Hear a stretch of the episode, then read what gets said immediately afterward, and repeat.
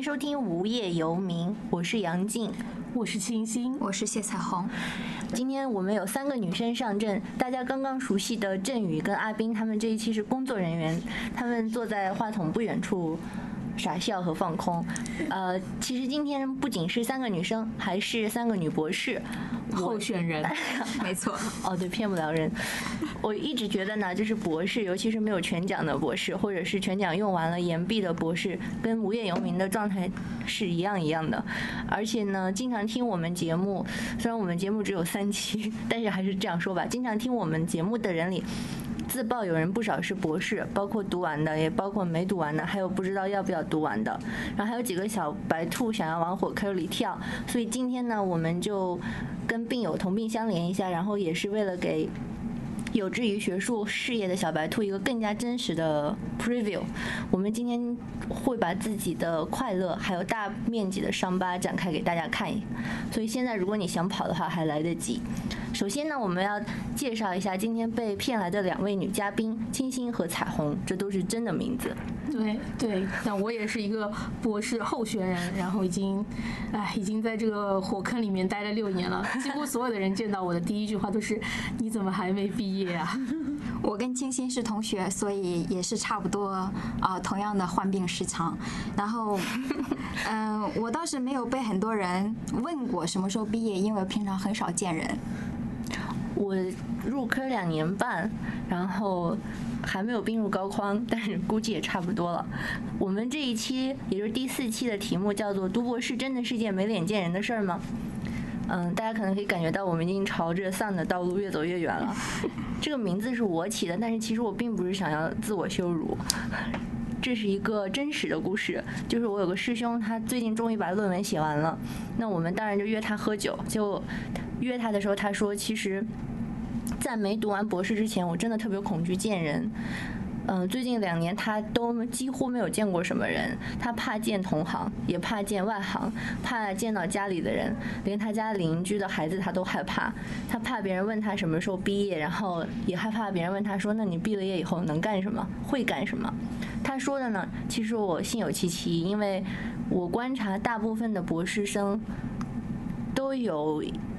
长期或者短期类似的状态，我自己也有过在家躺尸的岁月，我就想趁此机会八卦一下，不知道青青和彩虹有没有类似的经历。其实我觉得读博士到，尤其是到了开始写论文的阶段，差不多都是这样子，就是你不太愿意出去见人，尤其是你会觉得怎么说，就是呃，任何和写论文没关的事、无关的事情，你其实第一你呃都不太愿意去做，然后同时当你做的时候，你会有非常强的一种负罪感，然后这我想这也是个很重要的原因，你不想出去见人的原因，就你会觉得啊，见人的时候，要不然就是见导师、见同行，觉得就拿不出手，有什么东西可以给他们看，那如果是见无关的人的话呢，你又会有一种特别强的罪疚感。在想，我应该用这个时间来写论文，对吧？因为你在浪费时间。对，我就把我这个状态总总结成是一种失语的状态。因为我觉得每个博士阶段的学生，他在自己做自己领域的研究是非常，嗯，就是非常孤立的。所以每个人的研究领域也是非常专业性的那么一个小的范围。所以在这个时候，其实可以和自己对话的。啊，在一个学校里面，哪怕可能也就只是一个导师或者是一两个同门，但同时又因为有一种导师的压力，或者是啊同龄人的这样一种压力的话，所以就很嗯有一种抗拒感去见能和自己对话的人。那么其他其那些像自己的家人朋友，本身是对这个领域不是有特别多了解，所以跟他们见面的时候，你就没有办法和对方做到一种交流。嗯，所以在这个时候，我就觉得啊自己是处在一种种失语的状态，不知道该怎么样和外面的人交流，也不愿意和自己同行内的人交流。对，而且其实很多人都有个误解，都觉得说读博士是一个特别，呃，阳春白雪啊，然后特别一个就是在一个知识的海洋象牙塔里一样的生活。但其实读博本身，我个人觉得它就像你经营任何一个事业，或者说入任何一行一样，它其实都是需要一定的。社交的能力，甚至我觉得他这种抗压，然后怎么样去跟别人 social 的要求，其实会更高。就比如说，我有段时间会很怕去系里面见同学，就是因为可能你有几个同门在一起聊天，就会说，哎，那个什么什么那个会，你的文章写了吗？然后另外一个说，哎呀，我还我才刚写了那个提纲，然后或者又马上又切到说，哎，之后在那个台湾那个什么什么会怎么怎么样，然后你就发现你的问题不是说你没有被邀请，而是你根本都不知道这件事情，然后这个就会给你带来很大的焦虑，就是说你觉得你是虽然你是他们的同行，但是他们有自己的一个圈子，其实学术特别讲究这个圈子，但是你要融入到这个圈子之内是很困难的，尤其是你怎么样能够踏入这一个圈子之内的这一个，我觉得尤其是在中华语世界吧，其实是特别强烈。所以其实我有试过一段时间，就是很努力，比如说去蹭会啊，然后呃尽量去就是不要脸的可能跟是呃同门交流一下。但是你发现，如果你不是真的很有这种能力，或者说你真的很愿意去，比如说牺牲一些时间，或者说把自己调试到一个适合社交的状态，其实你还是会，不是说你只要愿意去蹭，你就能够进入到这个圈子。是所以其实是当我努力过这样大概一段时间之后，就会适得其反，你会更加抗拒去就是跟别人的交流。那你当时是尬聊吗？就是尬聊，就是特别辛苦，就是那种你能展示一下学术界尬聊是怎么尬的吗？就是比如说啊，那个呃那个什么啊，彩虹，你之前写的那篇论文那个什么什么观点啊，我觉得特别有趣，对，然后然后但其实你不知道他有没有看你的文章。对对对人家起码假装了。对对，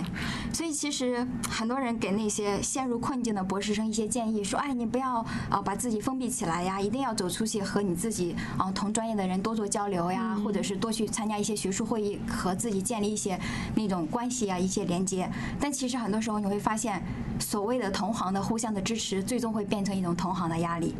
所以你最不想见的人是同行，其实是对远胜于我的导师，所以你们俩很久没见了吗？其实我们俩不算同行，虽然我们是在一个系里边，但是是我们的研究方向是，呃，就是千差万别，差的差天共地。我。们跟不同的导师，所以偏也不算是同门，嗯，然后也其实也不是同一个时间入学，所以那样的一些啊、必修的课程也不是同一个时间来上的，嗯。对，只不过说互相比较理解对方的这样一种状态，嗯对 对，我就是我，我应该在德国嘛，嗯，本来，但是我又光荣的跑回香港，一个是因为我觉得冬天太难了，太难挨了，就 已经下雪了，而且黑夜特别长，没有阳光，对对然后。我住的地方是个大学城，大家那个夜生活太年轻了，我跟不上。就是你进酒吧看小朋友们在叠罗汉，然后你不知道自己应该叠在哪。另外一个原因就是，我一回香港就觉得自己活了，嗯嗯，就是因为你旁边有很多跟大学完全没有关系的人，对，然后大家可以吃吃喝喝，但是也可以做点儿挺傻逼但是也有意思的事情。就你忽然脱离那个圈子，我觉得学习圈对我来说最可怕的就是你感觉像你说它特别大，然后有很多门派、圈子、江湖你要进，但是同时它其实又挺小的，对，事实上是这样子。就是你老盯着那几个人特别无聊，然后他们就好像霸王一样，但是不是说他们人不好，就是他们那个江湖地位特别高，你要时刻关注们站在一个他。loser 的角度来看待别人，对 对，其实说到底，学术圈就是一个金字塔，然后是你下面我们就是处于说下盘，就是那个芸芸众生，然后大家其实仰望着的也就那几个人，然后那几个人其实就是一个小圈子自己在一起。就比如说，尤其就像我的研究范围，基本上我以前参的那段会议，你看了就那十几个人，二十来个人，就每一个会议你见到就是那些人，就没有什么新人会加入。对，然后大家都是在想办法，就是说作为一个博士生，你可以怎么样在你的博士阶段，呃，能够得到更加多的，就比如说像打怪一样，你能够积累足够多的一个社交的资源，让那些大佬能记住你，然后甚至你可以跟他们，比如说有一定的深度的交谈，然后私接下来就开始私底下可能会约吃饭啊，一块儿约聊天呐、然后其实你其实累积这个资源的目的，也只是为了等你毕业之后，比如说你要找教职，对。对，你可以利用到这些大佬对你的欣赏，帮你写推荐信啊，或者甚至给你呃直接 offer 一些很好的机会。这也是我学到的第一条，怎么样在学术圈交流的一个技巧，就是说先去拿名片。现在的话，可能就是直接加微信了。对我也试过，就是参加一些学术会议的时候，然后填的一个脸过去跟那些 主讲你的脸挺小的。那些呃主讲的比较有在这个圈子里面比较有威望的一些所谓老教授，或者就打一个招呼啊，或者自我介绍一下。嗯通常你就会发现，到最终你也许拿到了名片、他的邮箱，或者是加到了他的微信，最终他也就只是停留在那个你从永远都不会去触碰的那个文件夹里面。所以就是是你是在尬写信对吗？以后 其实我就想说，我可能都没有勇气在，就是没有那样一种意愿，或者说想要继续再做进一步的沟通。我只是学到了第一步这个技巧，说要去拿名片，感觉我在完成了，这个但是后面的我就不知道该怎么做了那个特别庞大的备胎群，但你从来都不敢用它。对对，所以而且我觉得，就像杨静你刚才说的一个问题，就是其实我觉得我们会成为呃 loser，今天坐在这里录这个节目的一个很重要的我们节目不是一个 loser 的节目，你的个人定位是你自己的问题。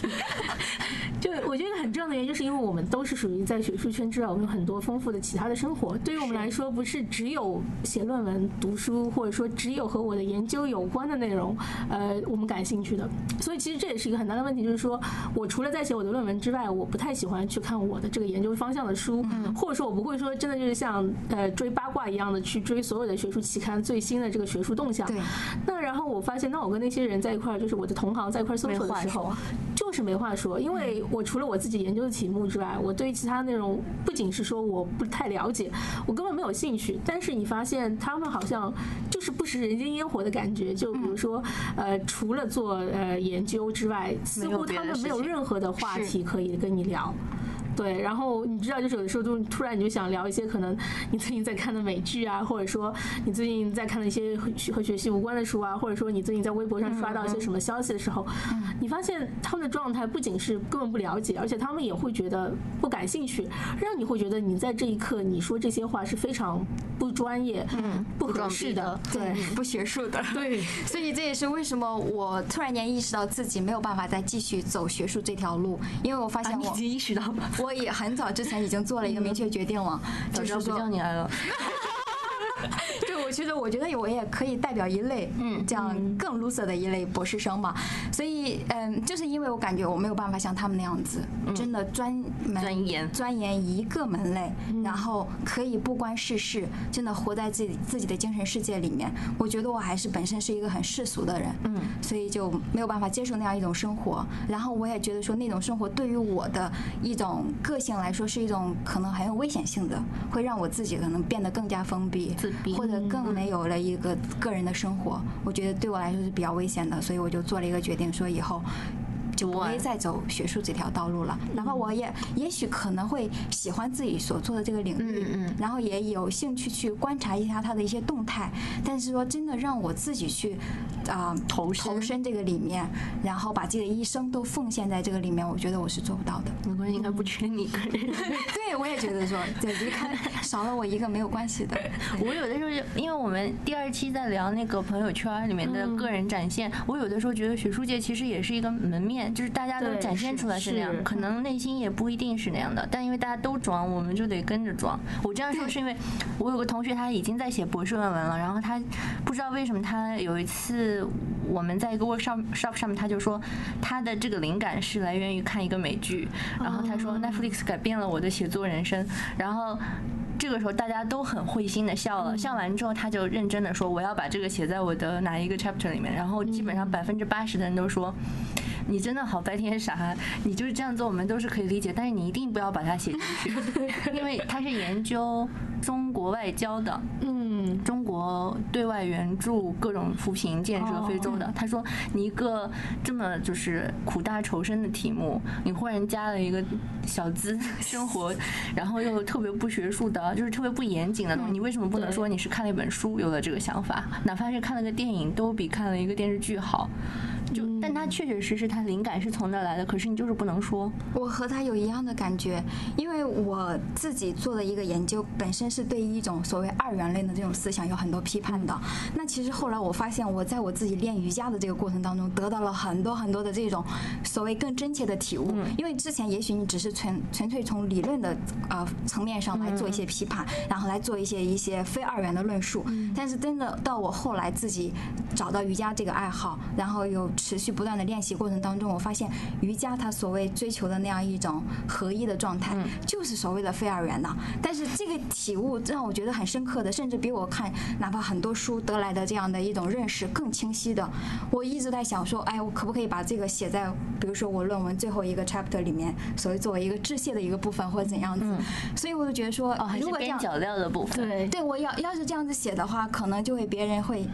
对你这样一种学术的一个专业性可信度会有一些质疑的，或者你整个的论文的水准会觉得他们没有达到一个行业的标准，这样会有这样的担心。你是在读博士的中间发现了做瑜伽这个事情是？，其实就是我有一段时间是去到美国交流，然后那段时间也是我处在一个完全放空，也是最终做决定说要呃不再继续走学术这条道路的那个期间，然后开始练瑜伽。第我做完嗯、开题报告。然后就申请了去美国，也就是在年二零一六年的夏天这段时间然后去到美国。其实这个中间，因为我在美国那段时间也接触过很多国内的学者，那也是我后来回忆一下，是我接触就大量接触外中国学者的一一个一个唯一的一次机会。就虽然我之前去到过内地参加一些会议，但是那些呃群体还是比较有限的嘛。但是我在美国的时候，发现我第一次大批量接触到一些中国的学者，然后而且是和我的研究专业相关的。为什么你会在美国接触到大批中国学者？因为国内的学者喜欢去到国外去开会，顺便做一些旅行，就他们会把一些呃会议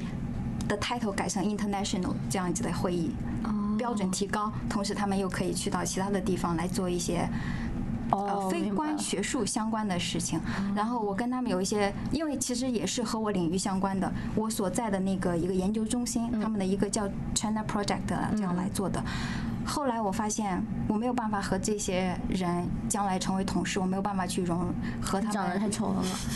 其实也倒不是，我觉得和他们相处的这样一种方式，就大家一些 social 上面的那些就很呃假。技巧性的东西，这些是我不愿意去学习的。嗯，所以我也觉得说，因为其实你在香港读一个博士，呃，如果将来面临着走学术道路一个就业问题，肯定要回到内地去，嗯就这他们将来很大有可能是成为你的领导领导，你的嗯同事对同同一个办公室里的这些呃前辈们，对。对，所以你就决定去印度人那里学瑜伽。所以我就呃没有事情做嘛，因为我觉得说我已经差不多放弃掉学术这条道道路了，然后自己我也意识到自己的呃精神和身体是出了一些问题的，所以我那个时候作为相当于是给自己找了一个自救的一个方法，嗯，然后我想说，那我先去把身体锻炼一下吧，你身体很。虚弱吗？其实就是说，当你精神不太好的时候，你的身体会有各种反应，就可能你会整个人无精打采，你会觉得身体不不舒服。也许它不是说呃，真的是一种某一个类型的疾病疾病，它嗯可能就是完纯粹亚健康的这种状态。但长期的一种亚健康，会对于一个人的精气神是一个很大的损耗的，所以又会让你整个人更加的，就是。我当时觉得很讽刺，我在加州那样一个向往阳光的一个生活的地方，我不愿意出门的。就是大家周末都去沙滩、去哪里玩的时候，我是一个人就躺在一个房间里一张床上面，也所以在那个时候，我就觉得是逼迫自己一定要找一个办法，先照顾好自己的身体，嗯然后就去练了瑜伽。然后然后从此我发现瑜伽能够带给我的比我在其他地方得来的都要多，包括身体的健康，一个心态上面的调整。所以我觉得说瑜伽对我来说，也许那个时候没有瑜没有瑜伽的话，我我整个人也是会去，找到另一件事情，我觉得不一定会找到另一件事情，但肯定是会抑郁的。嗯这点是我是非常非常确信的就。是你在抑郁的边缘对，所以我还做体操。所以我就觉得说，很多人觉得说你这个呃博士生精神不太好的时候，要去呃考虑你的精神问题的时候，我觉得大家应该先要去做一点运动，嗯，然后其实很多时候是因为身体上面的原因，当然也是相关的了。所以呃我自己就会觉得说，因为。读博士这个过程当中呢，你的 rewarding 的这个期限是非常长的，因为尤其像我们这种文文科的这种博士，不像你做一个试验，哪怕成功和失败，你都可以看到一个结果的嘛。但是我们这种人文社科，你根本找不到一个坐标来判断自己现在处在什么位置，所以你也没有办法判断自己的研究成果它到底是一个一个。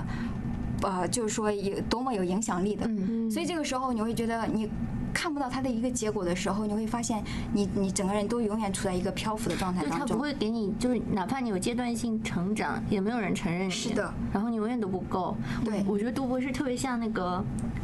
就是时间超级长的一个试用期。嗯，对别人试用期半年到一年，读博士大概是五年到六年。是然后你被试用了，找到工作以后再试用你五年到六年。对，就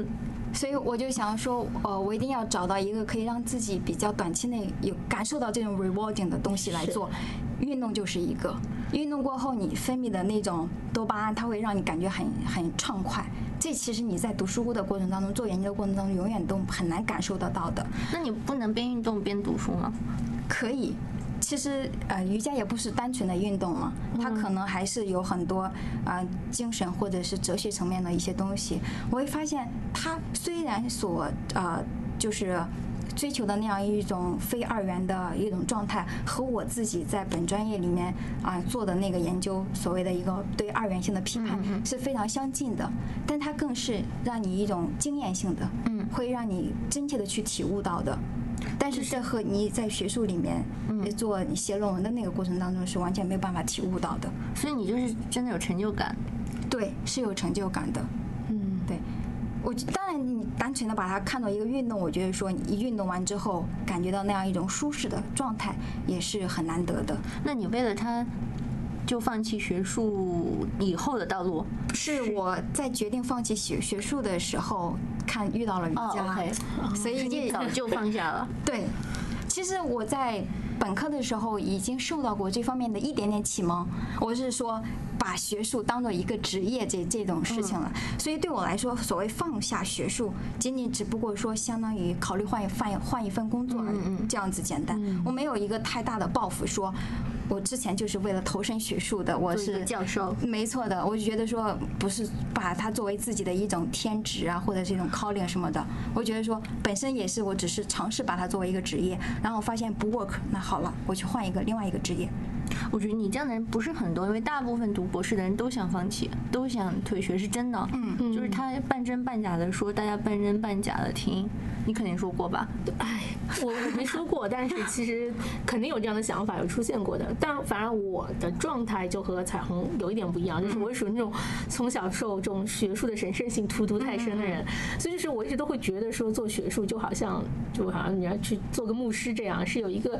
天职，你要有个特别的呼召，你才会去做的事情。然后，所以我觉得这也是很多的人为什么对他们来说要放下学术会很困难，就是对于他们来说，放下学术有某种程度上类似于像是放弃了一个信仰，或者是像出柜。所以你要跟所有的人解释，所以为什么你没有继续在做学术，但是你换了一份工作，就是不会有人有这样的质疑。那所以其实我呃在读学术读呃读博士中间最困惑的那一段时间，就是因为我从小就属于那种不是特别用功的人，但是就好像在某一方面有慧根，所以就是成绩还不错对成绩还不错。然后尤其是在写论文啊，或者说在这种独立研究的方面，所以就是我是非常顺理成章，就是很很顺水推舟，一直到就是升上 MPhil，就包括我升 MPhil 之前那个 proposal，其实我是当时我便写写不小心我就只用了一个礼拜，然后就就给它给写出来，然后我今天就中了，然后我之后就很顺理成章。所以就是说，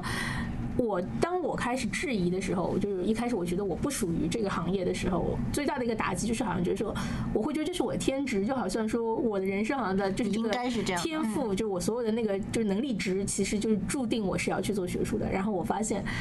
我做的不开心，而且我也不喜欢，然后加上，呃，我发现好像我不适合这个这这个么顺风。顺水，你还不开心啊？嗯，就是因为当我开始读博士之后，发现我没有做好这个准备，有很多事情我没有想清楚。嗯。就比如说，我没有想过原来做学术不只是就是像写个课程论文这样简单的事情，嗯你需要很多 extra 的那的那个那个 energy 去处理很多，比如说你要发文啊，你要怎么样去规划你的生涯。没错。但是我发现我对于做学术的这一部分我没有任何的兴趣，然后再加上当你真的开始写一篇博士的论文的时候，你发现其实，我发现以前我好像很适合做学术，是因为我有一种求知欲，我对什么都很感兴趣。是，我很想去研究它，好奇心很强。但是做学术其实好奇心是一部分，对但它更需要的就比如说你在一个领域之内非常钻，一直往下钻嗯嗯嗯，然后你就每天面对一堆档案，然后但是有些人能够做到，但是对我来说我做不到，因为那个时候我的好奇心变成了很多 distraction，对我又想看这个又想看那个，我可能听听别人的那个别的那个别的行业他们的那个研究，我特别有兴趣，我就想去看那些书。但是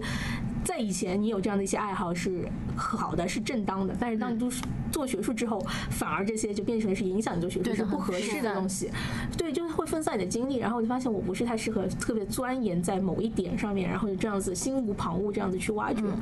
然后另外就是。就是像之前也说，就是那种整个生态，整个在学术圈的圈子的时候，很不同的是，当当你做学呃博士生的博士候选人的时候，你已经不是个学生了。就我以前在这个学术圈，很尴尬的身份。对对，你其实就我就想象你说，其实他就像是一些公司的新人，你是一个实习生，然后你们要努力怎么样去呃。被大佬上司赏识，然后到了这个 probation 过了之后，你能够成为 survive 下来那个人。所以你要表现的东西不只是你是一个好学生，你很求知欲很旺盛，你要表现出你有足够的这种成熟度，能够跟他们以后那些人其实是未来是你的 boss，是你未来的同事，甚至是。所以你要表现出的另外一方面是你你有用，而且你能够和他们平等的之间的这样子去交流。那么其实每一个问题是很多时候对于我们来说，我们是要把展现自己这种所谓的成熟度、专业度。是像做一种 show 去 show 给那一些大佬看，然后得到他们的这个 recognition。但是我觉得，当我在这个学术圈里面的时候，我把自己的定位还是定位在一个学生，只有在这个位置是我最舒服的。就比如说，我会愿意听那些东西，但是我不愿意去说我要去呃证实我有一些的能力是能够去做一个同事，我有一个能力去能够跟你们以后一起就是那个在酒 酒酒桌上谈笑风生。就我不喜欢这些东西，然后所以就是这些原因开始让我质疑，就是说我是不是适合。因为它和我想象的不一样，然后我就是觉得我们读之前好像对以后生活想象的特别浪漫。对，没错，没错，这也是我最大的一个落差，就是读博士前后。然后我之前，因为我也是觉得说，我发现读了博士之后，我并没有学到新的知识。嗯，我所有的知识都是我在博士之前已经知道的了。那博士他可能会 读了一个假的博士，我觉得说他可能会期待我有一点 contribution，但是。这并不是我对于自己读书的一个期待。我想要说，我要探索一些新的知识，但发现并没有找到。所以，如果说读博士有一点后悔的话，我就觉得我没有换一个专业。也许我去读一个什么人类学，不再继续读宗教学，可能对我来说吸引力会更大一些，因为它有一些新的，没错了，有一些新的领域可以再游一会儿，然后看能不能上岸。我我记得我就是读安菲的时候，觉得当教授好爽啊，因为我在香港读嘛，就觉得他们钱又特别多，然后没事就出国去开会。然后天天过着我在的院系是新闻传播嘛，大家就天天喝咖啡，老师上课还会把你带到西贡去，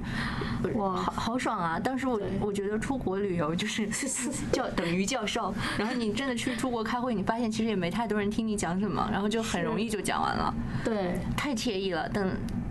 上了这条船之后，才发现，首先不是每个人都可以当教授的，对。然后他们卖命的部分真的也挺惨的。我我是因为我在读博士之前，我在大学的各个服务部门先溜了一圈。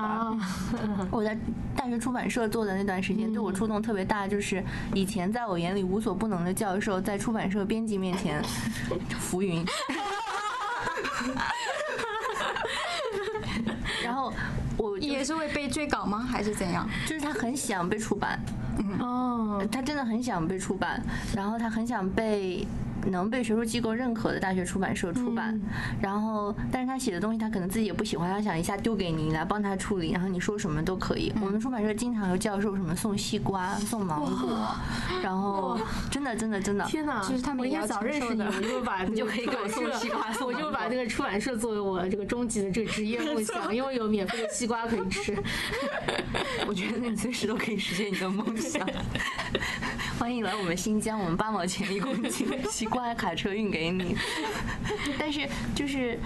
太虚幻了那个过程，因为以前你看他高高在上的，对对。另外我还协助管理一个期刊，我就是因为你。甲方乙方，当你是想要投稿的，你就很卑微，或者你很急。但是到了那边之后，因为他也是一个很官僚，基本上是个很官僚的机构，除非是新期刊那个主编想要打一个自己站出来，大家都推来推去的。嗯然后我当时特别痛苦的一个工作就是那个同行评审之后，我要先看一遍他评审意见，再发给投稿的人。有的老老教授，我觉得可能是更年期或者是夫妻性生活不协调，就写的话好难听。就我觉得你是一个正常人，骂街都不会骂那么尖，因为他词汇量有很大。是用 GRE 的词汇来骂街。所以你就要不停的删删删，然后发给别人，然后有的人就会生气，为什么没有引用我？你就觉得好小肚鸡肠啊！但是你再发过去，可能已经七八个月以后了。对对，中间那边的人，我估计已经就是等的流产了，还是怎么样？就 对，就很荒谬整个阶段。对对，确实，我觉得是现在读博是整个 cycle 太长了。嗯，但是我们要争取，就是要。Present 留给我们在舞台上的时间其实是很短，但是在很短的一段时间之内，你要去适应这么长的一个 cycle。就比如说，像我们还好，至少我们没有发文的要求。如果某一些大学如果有发文的要求，我们有的。对对，但是你想，你等一篇文章发布就要等一到两年时间，那你想，你你你可能才刚开始读博士，你也没什么积累，没什么人脉，你就一定要投了，不然的话，等到你毕业的时候，你的文章都还没发出来呢。是，对，你可以慢慢比，也，不用着急。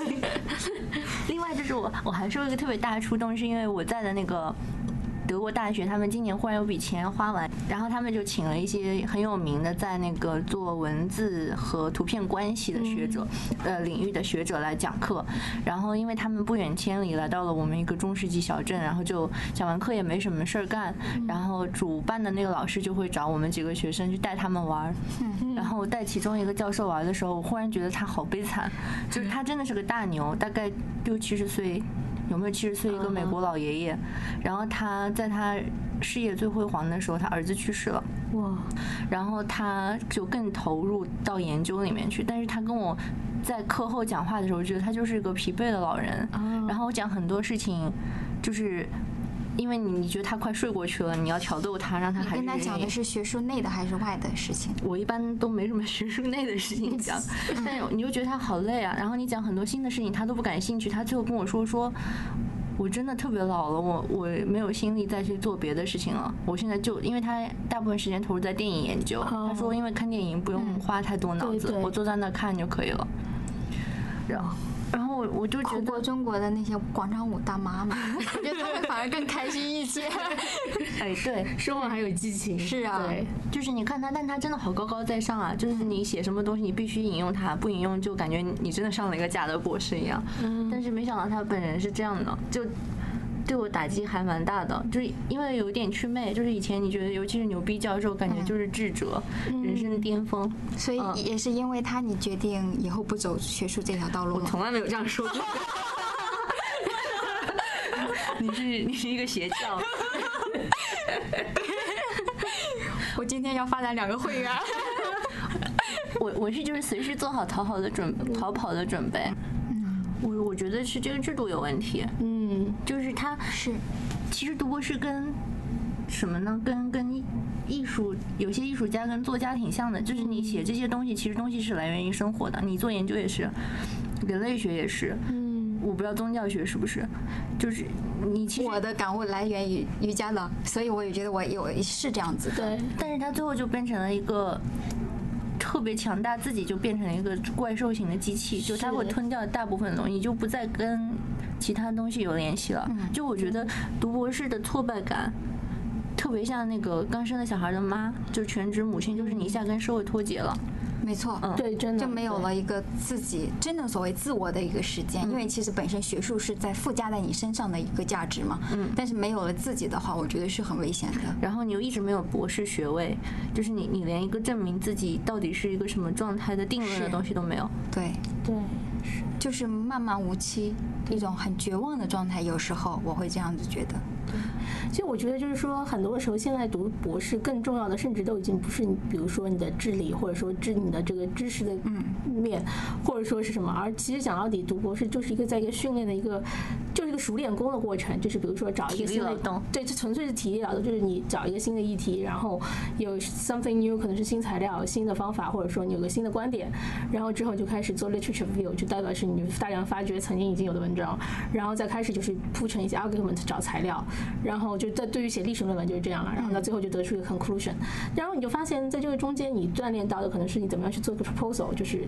哦，好讨厌写 proposal，对，然后再接下来就是你怎么样去做 literature review，就是一个总结归纳的能力，然后再接下来就是你的一个 argument 和你的这样的一个呃挖掘的能力，然后最后就是你能不能够 convince 到别人的这样的一个能力。还有个重要能力就是你要记得 bibliography，我从来都不记得。对，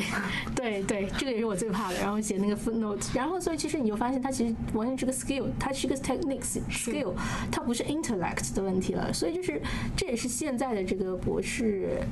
行业最令人最令人苦恼的一点，就是其实在这个中间你已经无我了，就是说。可能你个人并不重要，就是你是谁，就是你做一个 personality，在这样的一个流水线的一个 training 中间是没有什么是没有什么就是分量在里面的。它整整个强调的就是你的怎样去运作这样的一个写论文的一个，然后投稿符合现在的要求，符合大学的标准的这样的一个，纯粹就是个流水线。然后所以我觉得这也是一个呃挺烦人的事情。对我有一个朋友，我不说他是谁啊，他在一个知名牛逼学校学习，然后他的副业。是帮人写申请，因为他真的很会写申请，嗯，就是在帮别人写论文之外，另外一个赚钱的门道。对对对对，就是写什么研究院申请或者是 granted 的申请，他都写的很好。对，这才是真正的我觉得混下去的技能之一吧。是的，是是，对。我又觉得。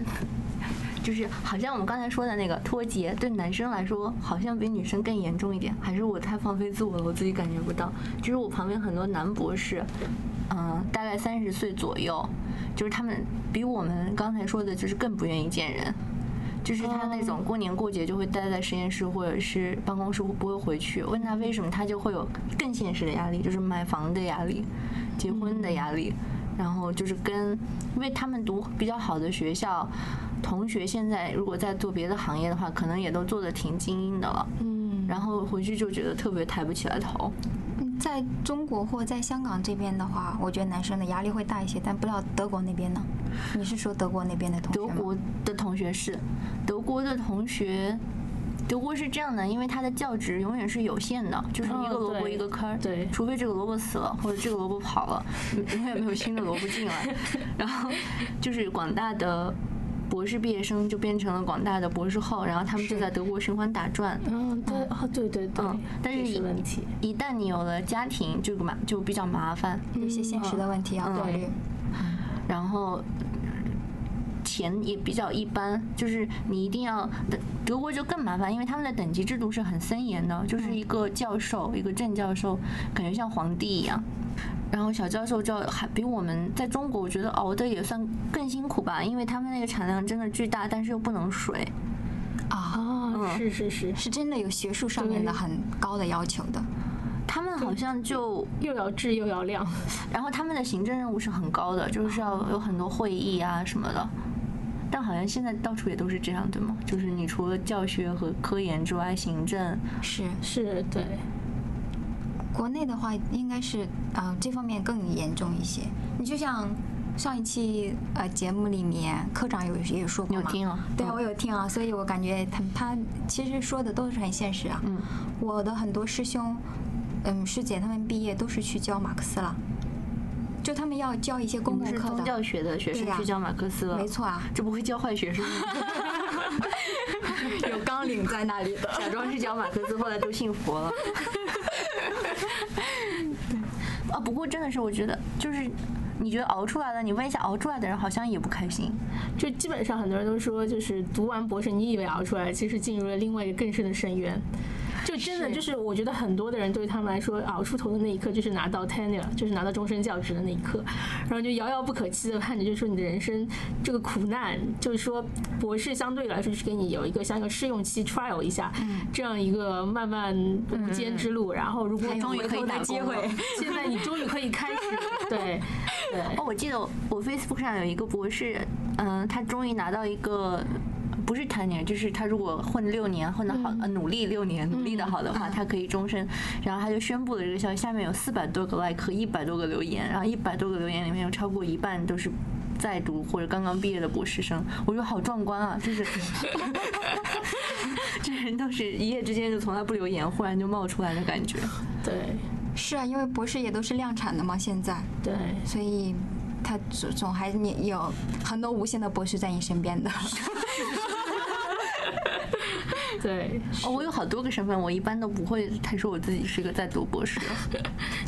我也会尽量去避免，但嗯有时候别人会问你在干嘛，你确实是在读书的，然后他就问，年龄这么大了，肯定他们会还想继续呃问一下你在读什么，嗯，然后不得不就说我还在读博士，然后每一次介绍都说啊最后一年哦最后一年 最后一年最后一年这个词我已经用了很好多年了。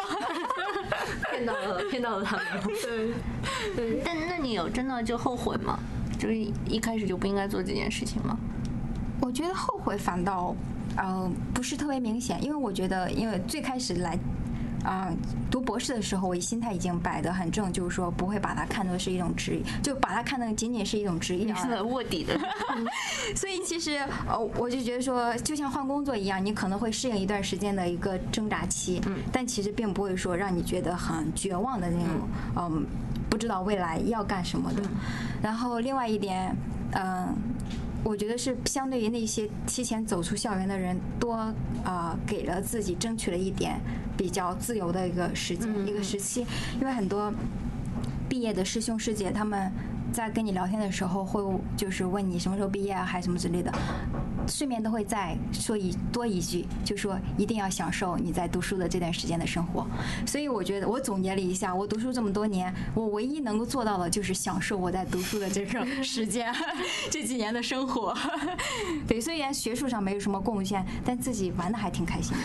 其实吴舒老师这点也是我对我来说读博士我也不会后悔，虽然就中间很痛苦，但是我觉得有些事情反而是你没有做过之后你才会后悔。就我在想说，如果我当时真的没有选择读博士，可能我会一辈子都会觉得啊，我当时应该是读博士的。然后另外就是我觉得真的就是我，尤其是那时候可以经常去看香港国际电影节的时候，我经常买那种什么下工作日下午茶 特别便便宜的电影票，一看就看那个三四场退休。的福利。对对，那时候其实就就我觉得人生中有那么几年能过这样的日子，真的很爽，好颓啊！就是完全就是一个自由职业的状态。是对，我觉得你们心态都调整的好好。就是我最低潮的时候，我就觉得自己太没用了，我也有过这样的想法，就就是觉得又不知道自己什么时候能毕业，然后然后旁边人又很努力，你就觉得自己像个假货。对对，嗯就是你会永远觉得我好像在。就我不属于这里，然后我是在装扮成这里的一份子。其实我是，就是一只披着羊皮的狼在 一羊群里只披着羊皮的小小小狼皮的羊。披着狼皮的羊在一群狼群里面的那种心情，对，就这种心情会比较强烈。我反正当时就觉得大家都好牛逼啊！我们有一堂课就是每两个星期见一次，嗯，大家会共同同意读一本书，每次都是一本书啊。我第一次去的时候，老师说这周我们读的是《存在于时间》，然后我去的时候还有一周了，我就啃啃完中文版再去啃英文，因为这样我以为会比较容易，其实并没有。然后我去了之后就觉得大家都侃侃而谈，自己像个傻逼。可过了一个学期之后，我发现我是每次都把那些东西看完的人，就是大家装的技巧都很高。哇，但是要互相熟悉、有一定安全感的时候才告诉你。但知道那个之前，我真的自我评价史上极低，嗯，就是每天除了吃和睡就不想干任何事情，吃就真的饿了就满足一下，然后就赶快睡吧，睡醒了就再吃，就跟猪真的没什么区别。对对，我觉得读博士都会有这样的一个阶段，就然后也会就觉得说毕业之后能干嘛，嗯，就觉得自己就是人生的一个就是败类，人生就走到了尽头，然后就都确实都有这样的想法，会很强烈。对，尤其是像我们这种。呃，一路很顺的，从小学一直到博士，中间没有出去过工作的这个经验的人，但是你没有对我们可能是没有的对，所以这样的话，呃，到最后会有一点点。嗯，一点点那种失败感，就在于说你前面都通关很顺利的一节一节过来了，反而到这个地方，你就在考虑说要不要放弃，或者是还要不要再继续努力一下的时候，会发现，呃，有些东西是真的是在你能力或兴趣之外的，然后这个时候会有点落，就是一种，呃，完美主义者他那种强迫强迫症上面的一点点的失失落。明白？对，我就是，我还挺感谢我之前有工作的经历的，因为在我觉得自己最没用的时候，就我会强迫自己去干一些让我觉得我还有一点点价值，尤其是金钱价值的事情，就是写东西。然后另外在欧洲比较好的一点是城市特别近，就是高铁很便宜，然后就可以到处玩，看很多展览。感觉都挺不务正业，但我后来想到一个很好的方法，就是把我论文的一部分变成跟游戏有关的，然后把它放进去后，忽然觉得我还是有点用的。正面的做法，非常好。但我我也是随时做好准备跑路的，因为我我我觉得就是看师兄师姐找工作啊、写东西太苦了，真的太苦了。是，就是大家都，其实大部分人都很聪明的，并不是他们不好，很多很多意外的东西，但是你又很需要一个工作。对，我呃在几年前有去到内地参加一些学术会议的时候，然后我就发现，其实像我们这种啊、中国的学生在境外读博士的话，如果将来想要说回中国大陆去工作的话，是很不占优势的。我之前就被鄙视过，啊、就是被土博士们鄙视过，然后他们就觉得说，你一个洋博士回来，你又没有带来什么资源？你有没有带来什么东西？我你能给我们这个办公室贡献什么？瑜伽，们在招一个博士，嗯，进来的时候，都先要考察这个博士之前发表过什么。呃，文章哦，因为因为他们的发表肯定是和和就是和那样一个出版社机构或者那样一个编辑是比较熟络的，他就默认为你会顺便把这些关系也带进来所以其实，在学术之外，他们会要求你这方面有很多贡献。但我们这种洋博士或是半土不洋的博士，其实回到内地的话，是很缺这方面的竞争力的。这还是我第一次知道，对我真的我是被鄙视过的。就当面就告诉你了。对，哇，我经常听到就是在香港的读博士的香港同学跟我抱怨说，他们在本地没有竞争优势，是因为大陆的学生反而能带来更多大陆的资源。对对对，外来的淘宝一样，是像跟淘宝一样，读个博士要带点货，还不如直接做代购呢。对那就彩虹是彩虹是肯定要叛逃的了。对对您呢？对，其实我已经叛逃了。我的论文还没有写完，但是我已经找到了一份非常人工非常优厚的工作。对，所以你是来找嫉妒啊仇恨的？就就我发现，真的你就是打破这个我制，然后你就就就就是你放开了你作为一个做学术者的这个身份，或者说你有个 PhD 这样的一个光环的身份，你会发现其实这个世界是非常广阔的。对，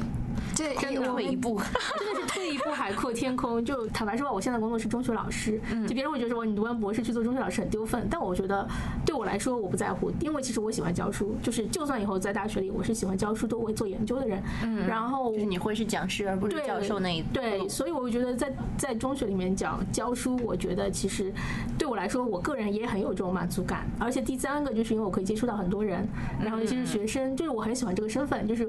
你就像你可以理解到，就是对于我来说，在一个学术的范围里内，我的认知永远是老师和学生，所以就是说我现在是在做一个老师的位置，然后我觉得这对我来说，我个人会觉得很舒服。对，我更惨了，你还去当中学老师，我可能就是要去教瑜伽了。为什么惨啊？其实我是开玩笑的，虽然我还很挺喜欢教瑜伽这份工作的，就把它作为一个职业，我觉得是最接近于自由职业的一个职业了。嗯嗯作为瑜伽老师、瑜伽教练，然后我就觉得，嗯，和青青有一样的感觉，放开了一个。呃，所谓对于一个学术的执着之后，你会发现外面的天地其实是非常广阔的。我觉得有的时候挺像，就是金庸不是最近死了吗？嗯，挺像虚竹的那个棋局的，就是你胡乱走了一下，以为死定了，没想到开辟了一大片空间给自己没错。，对，这也是我接触到瑜伽之后，从事瑜伽相关的啊职业，比如说做一些翻译、瑜伽翻译，得到的一个反馈就是说，他们觉得我可以啊翻译出来瑜伽比较深层的那些东西，然后我就想开玩笑，我一个宗教学博士啊，所以其实后来就觉得说，哎，真的对我啊。打一些零工挣点钱是还是蛮有帮助的，而且可以当做一，就是别人会觉得说，你你在别人在问你说啊、就跟你交交流比较多的时候，会问你读到什么书，或者是啊、你的学历是怎样的时候，他们会很惊讶的听到说啊，原来你是一个博士，你现在来教瑜伽，那你一定是对瑜伽是真爱了。瑜伽博士。对，对哦，你们都是那种放弃了一个荣华富贵，然后 这其实我们放弃的是浮云，也没什么荣华富贵 可言。对，我觉得还蛮有启发的。我现在就在想，等我在香港爽快的生活过去后，我不是还是要回去吗？但我在想，就有没有可能不是他？其实虽然说我们读博士，其实在博士在读我们，但我在想，有没有可能就特别牛逼，把他玩弄于股掌之间？就是我去的时候，我还是在欧洲，我只要做我更喜欢做，我觉得更有养分的东西就可以。嗯，对，其实你知道，我听说过特别，这这个真的是我听之前听说过一个例子，是我特别佩服他们，就说说美国好像是历史学还是哪个，就是哪个哪个学科，就曾经爆出来过一单非常大的新闻，就是说是他们有一个就是。有一个人，他其实根本都不是任何大学里的教职，就是个普通人，然后他可能是个历史业余爱好者，然后他就会。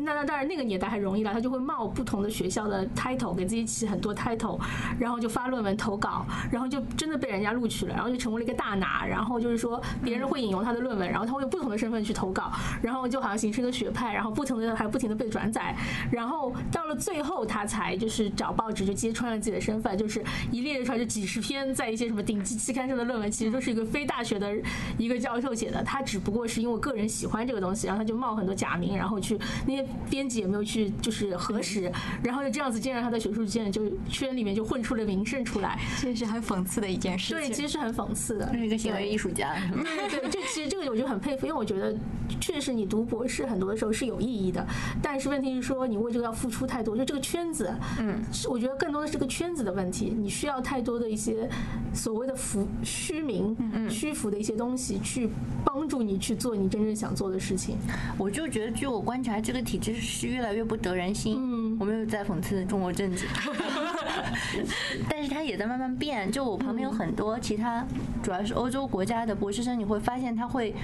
也会未雨绸缪。嗯嗯，他会主动去学学编程啊，或者是呃，比如说他会想想能不能去大学出版社工作，或者是智库，呃，或者有人就会直接说，就比如说我那个因为看 Netflix 得到灵感研究中国外援的同学，他就一直就觉得。找不到教职没关系，因为我还是蛮有那个田野经验的，就跟中国人打交道，我知道，就是我可以帮到德国的政治家跟商业机构，就是我是很有用的一个人，我不会因为没有教职等着我，我就一点用都没有。是是，所以其实说到底还是打破就对于这个体制的迷思，然后你会发现，博士其实非常有用，能够对社会有巨大贡献的人。所以我们就是那个 Young Pioneer 上线。所以呢，我们今天我们今天还挺讽刺的。我们其实是在一个大学的自修室里面吐槽大学体制的，因为那个也影响到了其他自修的同学，我们就差不多要结束了。如果有还在听的人被今天我们起的这个标题“读博士是不是一个丢脸的事情”冒犯的话呢，我们在这里很真诚的向你道歉。但是，嗯，道歉同时也想邀请你想一想，到底我们说的是哪些东西刺激到了你？是我们。太无知、太傻逼呢，还是确实你有一些深层次的恐惧，不小心被暴露了出来。所以不管你跟我们真的是同病相怜，还是对我们已经咬牙切齿了，呃，欢迎你们来留个言。就我们很希望无业游民这个平台能带来更多就比较真的讨论跟互动。我们不用假装高兴、假装牛逼，就是如果是失败是真的。就真也很可贵。另外就是，如果你要来香港的话，然后你还读博士，你可以考虑出来见一下人，就比如见我们一下。对对，你可以请我们吃啊，我我们可以请你吃，你也可以请我们，没关系。那今天差不多就这样，谢谢彩虹和金星，嗯，谢谢大家。请各位注意，现在距离闭馆时间还有三十分钟，借书服务将于闭馆前十五分钟停止。May we have your attention, please? The library will be closing in 30 minutes. No books will be charged out 15 minutes before the library closes.